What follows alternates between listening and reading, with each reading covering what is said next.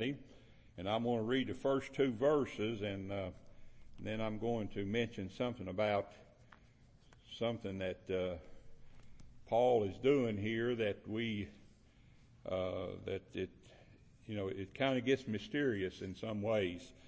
But Paul says in the fourth verse, fourth chapter, first verse, so let us therefore fear lest a promise being left us of entering into his rest, any of you should seem to come short of it. Now that's, that's, that's what he's talking about the fear of, is, is, the fear of that. He says, for unto us was the gospel preached as well as unto them, but the word preached did not profit them, not being mixed with faith in them that heard it. Gracious Heavenly Father, again, we're so thankful that you bless us. We're thankful that you have sent us here tonight. We're thankful, Lord, for those that have come out tonight. Lord, and most of all, I pray that you'll see fit to bless us each and every day, Lord. We, uh, we need your blessing. We need you. We need you to lead us and take care of us. And, and Lord, as uh, Brother Sam has already said, you know, we, uh, uh we, we pray that every one of us will have many more years to be able to meet together and, and come. And I pray that you, you'll preserve me until a time when, course, when you get ready for me, Lord, I'll be ready to go. Thank you, Lord, for everything, for it's in Jesus' name I pray. Amen. Thank you. you may be seated. I want to mention something before I get started in my message tonight. I'm, um, Paul here is, I, I, I was a little perplexed over uh, some of the things that Paul said here because uh, Paul began talking about uh, unbelief uh, all the way back in uh, in the third chapter, and he began to talk about unbelief, and now he's going entering into the fourth chapter. Um, you know, uh, Paul told the the um, Galatian church at one time that uh, he had preached to them and had preached the gospel to them and had taught them.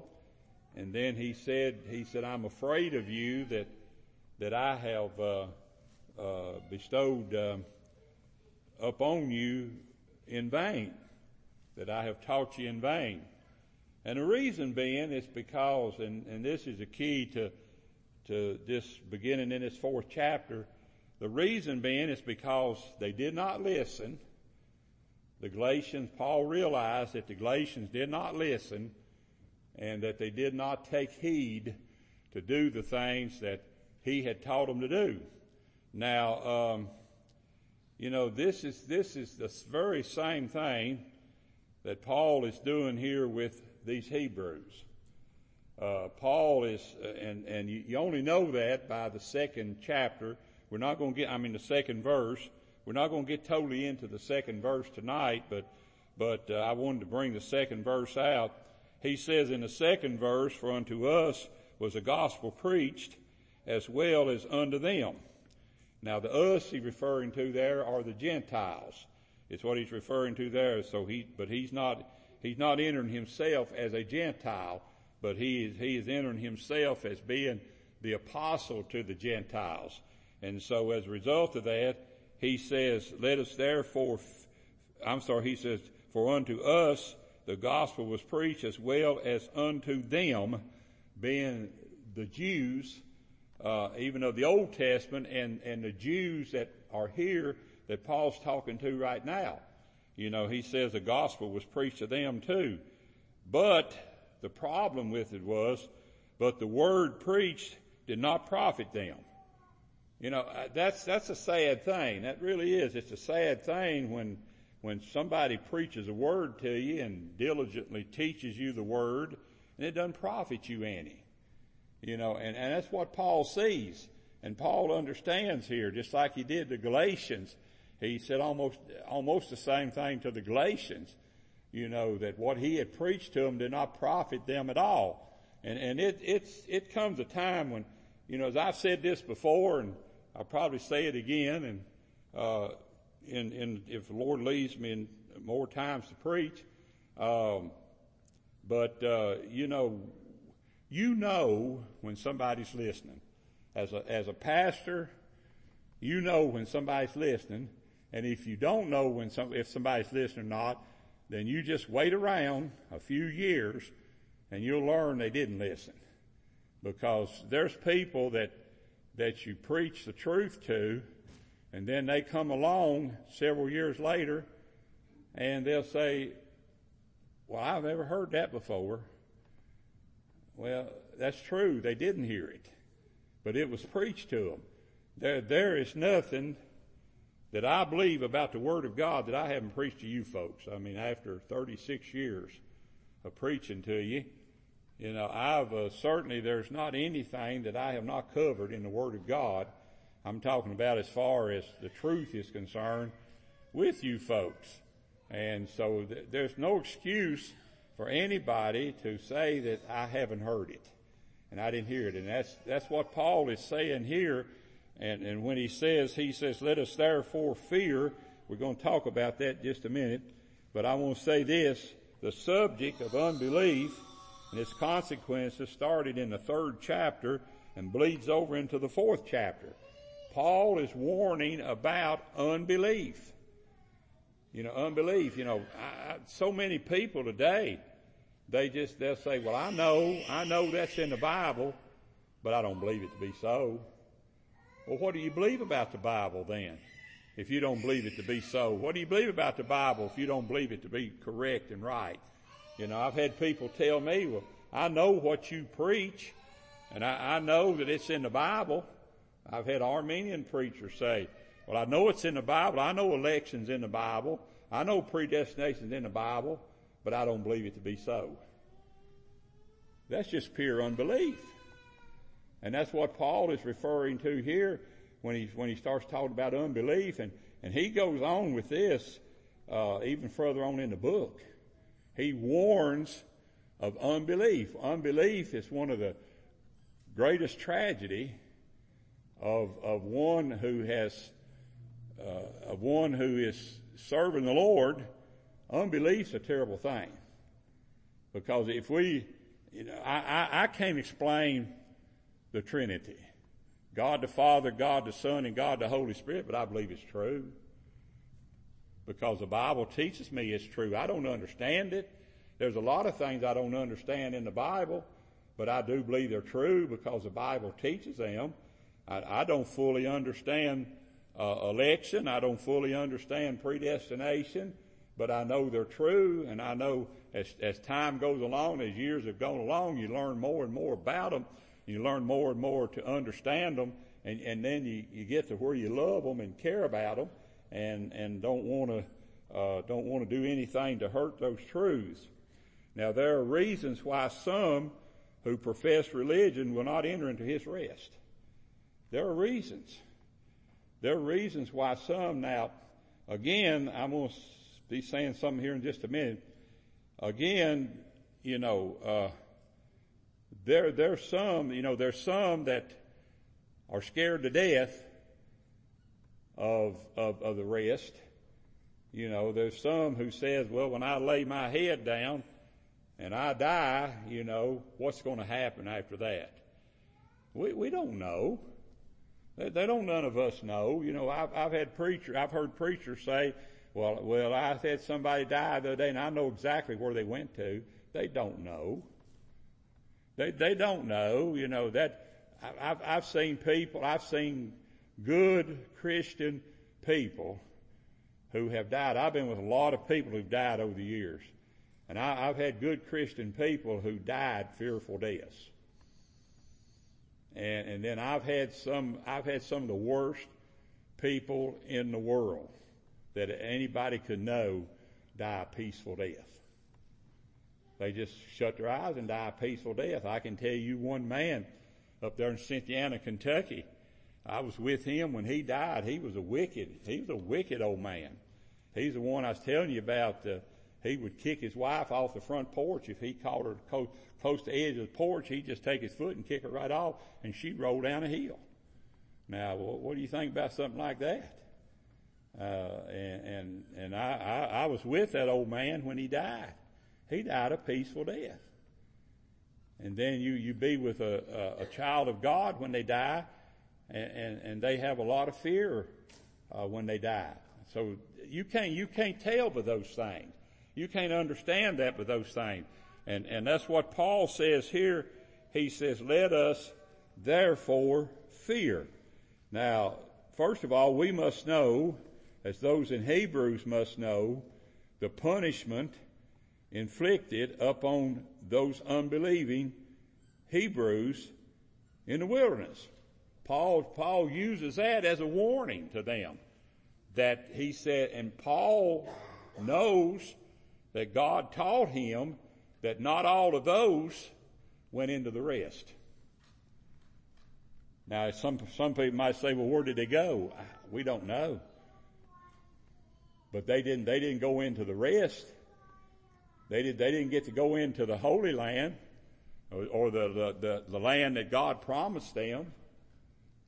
Uh, they didn't get to go into that land and, and, and, and God referred to that as them not being able to enter into the rest. And so, uh, so he uses that as an example. And you know, there, there's, there are examples out here. There are examples right here in this church that people ought to see and understand and watch. You know, you, you can't, I, I know if you, if you have a family member here, I know you love them dearly. You know, you love your family dearly, and I love your family dearly. I love all your family dearly, and uh, and because I know most of them. But but the thing about it is, is you you have to you have to not only see people in a in a uh, in in a in a in a righteous sense, but you also have to see them in the sense of what kind of life did they really live. And and Paul is warning them here just because these Jews that wandered in the wilderness for 40 years did not believe that God had given them the land or they would gone, had gone on into it. They didn't do it. And because of that, God said not all of them entered into the rest. That's the example he gives us. Now, is the rest not, not salvation? I don't know. I, I know, I know with me, not to enter into the rest, it would be not to have salvation. Because I've always looked forward to that all my life. That someday, I know there's, I've, I've run up on a lot of troubles over the years. I've had a lot of troubles over the years. But I know that someday, you know, that, uh, that, that, that I, as well as you, are going to have to enter into that rest that the Lord has promised us. He promised us a rest. To know exactly what that is, all I can say is, is I pray every night to God that He will give me a restful night of sleep. And what I mean by that is that I don't want, I don't want Him to send any nightmares my way. I don't want Him to send things my way that, that will scare me and, and such and such as that, that I can have a peaceful sleep and, and, there's some people that just don't have peaceful sleep. But I pray every night that God will give me a peaceful sleep.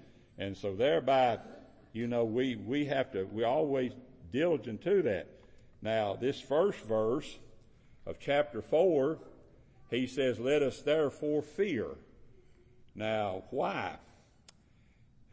And really, the reason he says that is, he says, let's look back, let's all look back. He said, let's, let's look back at all those who died in the wilderness. Look back at them. They're, they're our examples of unbelief.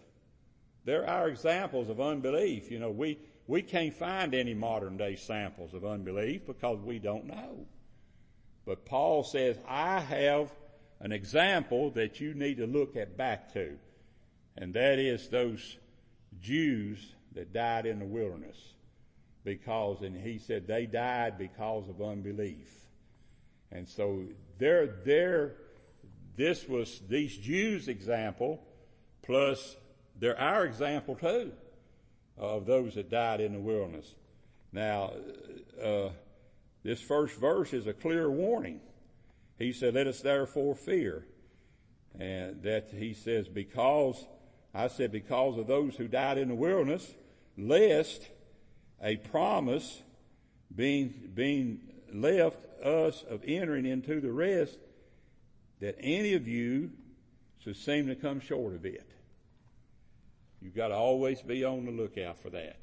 Always be on guard for that. Always be on guard for for for that. And and that's what that's what it that's what this fear is referring to. This fear is not, and I, I've got it down here. This is not speaking of a fear of damnation. That's not what this is talking about. That's why this is hard to understand. This is not talking about a fear of damnation, but it's talking about a fear of one being cautious and vigilant concerning the very life they live. Or, the, or with us, the very life we live. You know, let, let's watch that life we live because let's, let's, let's fear enough what sin will do to us to the fact that we'll, we'll watch what kind of life we live. We'll be vigilant. We'll be sober and we'll keep our eyes open and we're careful as to what kind of life we live.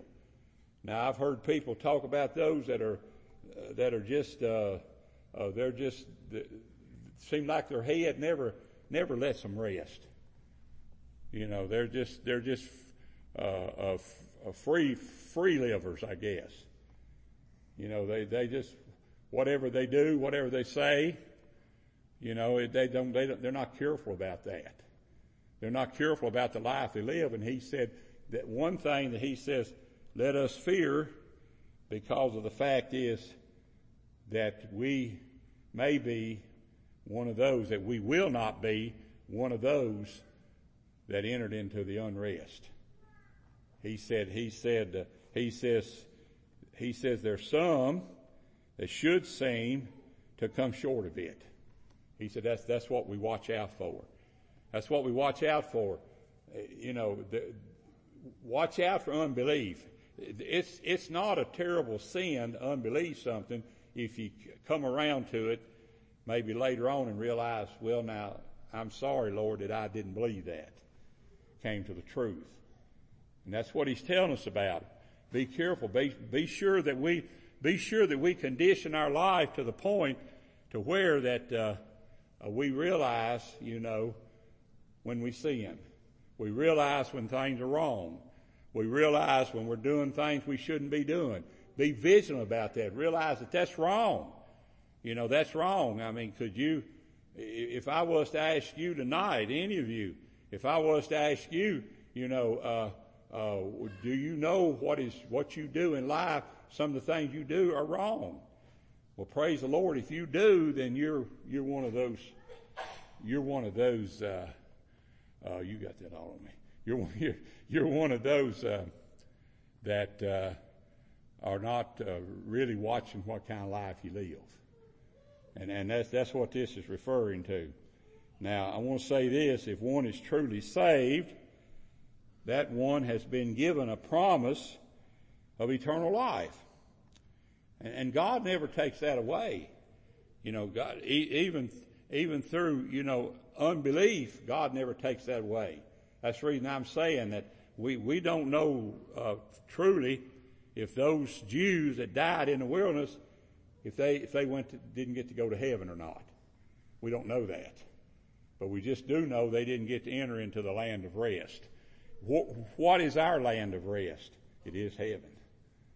Our land of rest is heaven, so, so it could be, he's talking about that very same thing here. I can't say one way or another, but God has promised us eternal life that, that one must believe that that is true and be as sure of that promise as he is, he or she is of salvation. You know, be, be, be that sure, that promise of eternal life, as sure as you are of your salvation. You know, people say, I'm saved, but then, but then, let me tell you folks, and I think some here can testify this, I know I can, you know, it, it took me a while to get assurance. It took me a while to get assurance. It took me, it took me a long time. But when I finally, when the Lord finally assured me that I was saved and I had eternal life, that was the most wonderful thing that ever came to my life. You know, I, I didn't fear any more anything after that. I didn't fear anything after that. And, I, and, and today, you know, I've heard, I've heard some of you say it. Well, I'd be scared to death to do that, what some people do. Cause I, would be scared of the, of, of, of, of punishment, be scared of chastisement. You know, you should always have that in your mind. You should always be thoughtful of that. That's, that, that, uh, that, that if we do something we shouldn't do, God's going to chastise us. And let me tell you, real chastisement of God is a terrible thing. And as I've said this many times before, chastisement is not a flat tire. Chastisement is not a, a car that don't run right. Chastisement is not, uh, uh, that's just like, uh, uh Hannah called me today and, uh, my, our Hannah, uh, I guess I could say Shelley's Hannah, called me today and her battery has about gone in her car. And she said she got somewhere and then it wouldn't start. But, you know, that's not chastisement from the Lord. I've heard people say that people said my car wouldn't start. Well, I guess the Lord, I guess the Lord's chastising me. Uh-uh, folks. You don't find anywhere in the Bible that chastisement doesn't, it's either sickness or even death. Chastisement is, is all around death everywhere. Because God, God will, God will take a life of maybe someone who's close to you because of chast, because of chastisement. Not of them, not of the person that he takes alive, but of the one that loved him dearly. God, God, God will do that. These things, and, and uh, I had a preacher argue with me over that one time. He said, God is not in charge of any death. I said, you, you just don't know what you're talking about. You know, he, he said, he said God is not dealing anything in death. So God deals nothing in death. I said, well then why does he warn us of, of spiritual death? Why does he warn us of, of, of, of and such like that if God's not uh, into death? You know, it's not like my brother said one time. And when, when we looked in the casket of, when my dad was, had passed away, my brother looked at me and he said, does the God you serve do this? In other words, take, take our dad. I said, well, God saw fit to call him home and he said, he said, nah, he just shake, shook his head. In other words, God had nothing to do with my dad, my dad's death. God has set a time. I, I can't help it, folks. He set a time for us to be born. He set a time for us to die. And you're, and let me tell you, folks, if, if I want to, if, if I want to give you some solace tonight, let me tell you, you're not going to die a second before or a second after your time to go. You're not going to die. Second after or second before. You're going to die right at the time God has said for you to go. Now, when is that? I don't know. I don't know when it is. I don't know when it is in my life. I don't know when it is in your life. But God has set the time for us to go. And certainly that's something we have to learn. Uh, John the apostle stated he says these things, and, and here's something that warn you of today. He says, these things have I written unto you that believe on the name of the Son of God, that you may know that you have eternal life, and that you may believe on the name of the Son of God. How many times is believe mentioned there? Twice. Belief. Belief. Well, what's the opposite of belief? Is unbelief. You know, this is the scripture that led me to assurance. This is a scripture that led me to assurance right here. You know, because when I read this, I realized number one, I need to study my Bible more. Because these are written that you might know. I need to study my Bible more. If you have a problem with assurance today, you need to study your Bible more. If you have a problem with unbelief today, you need to study your Bible more. Because that very second verse there, Paul tells them, he says the gospel was preached to us, was also preached to them. The same gospel. And let me tell you, all of these truths are in the gospel.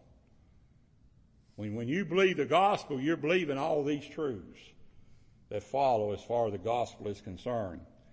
This is one of the great promises the Holy Spirit gives to every born again child of God. All of these assurances are true and come from the believing of the gospel of Christ. Belief, that's an important thing. Unbelief is a terrible thing. Belief is an important thing. An important thing when, when, when, when we say believe upon the Lord Jesus Christ, it's, just, it's not just to say, well, I believe and everything's going to be all right. Really believe upon the Lord. Really believe that Christ died for you. You know, I've said this many times over the years that if, that if I'm the only one that Christ died for in this whole world, then He died for me. That's how I see it. You'll say, well, He died for me too. Well, then,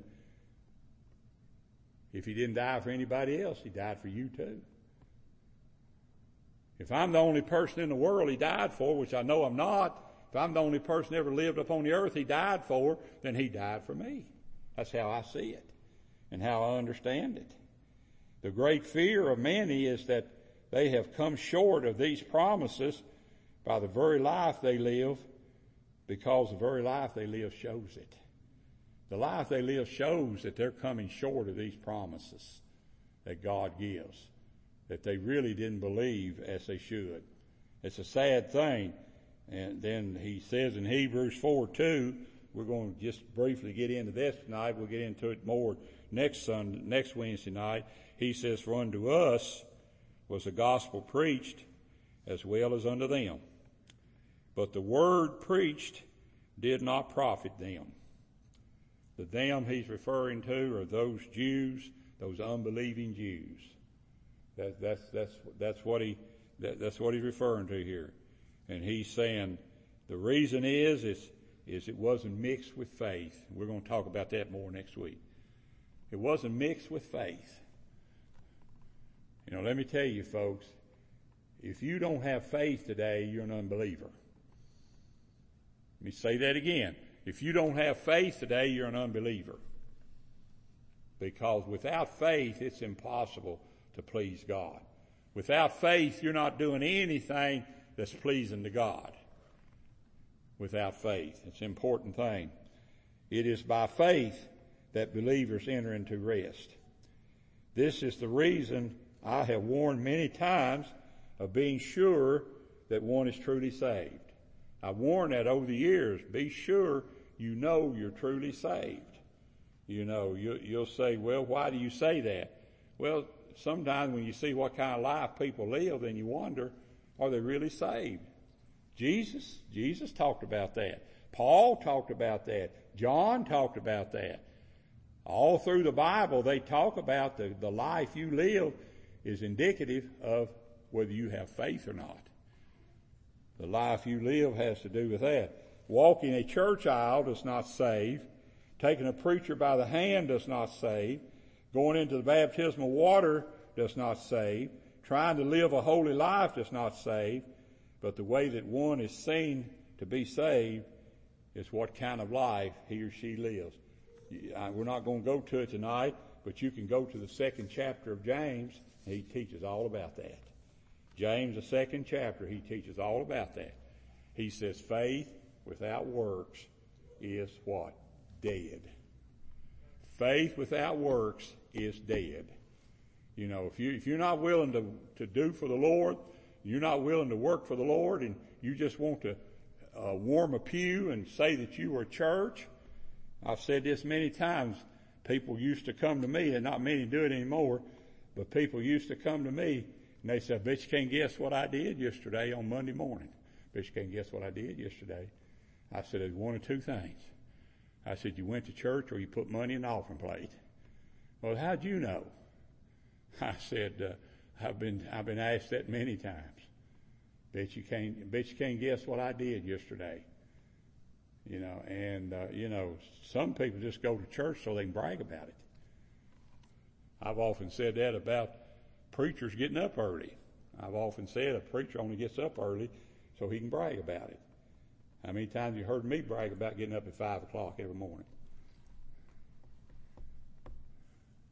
You know, because you know, you know, I, I don't need to be over here at church until nine or ten o'clock. But uh, you know, you have no reason.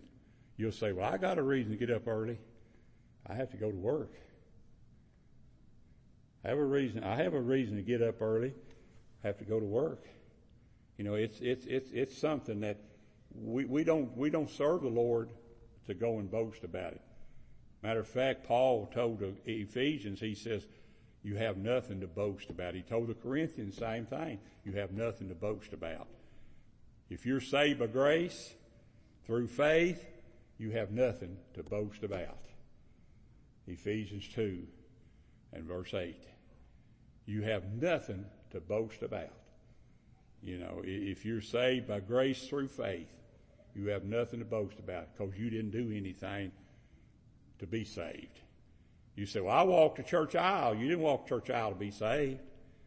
You walked the church aisle because you wanted to, you wanted to show people that you want to openly show people that you have trusted Christ as your Savior. You've already been saved.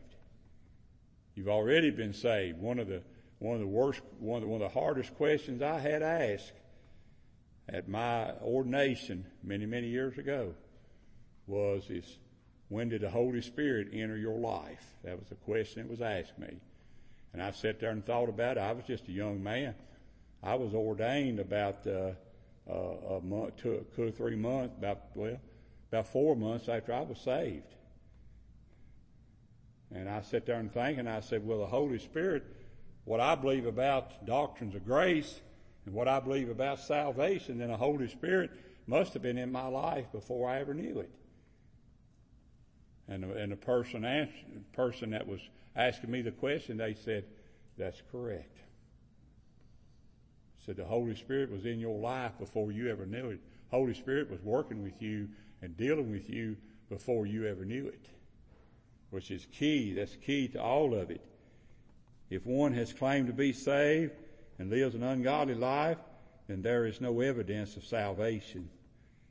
As the great apostle says, but the word preached did not profit them. You know, the word preached did not profit them. Oh, I would hope and pray. I pray to God. I was, I was reading this to, today and I read it last week and I studied it. And my prayer, I stopped right in the middle of my prayer to God is, that every person of this church is profited by the truth that's been preached to them. That it's been profit to them. it was all in vain for them, just as, just as it's all in vain for us. I don't, and most likely will never understand why a person walks a church aisle professing salvation and then chooses to live a life of sin and degradation. I've never understood that. But I do now. I understand it now. Because they're not saved. A lot of people walk the church aisle thinking they're saved.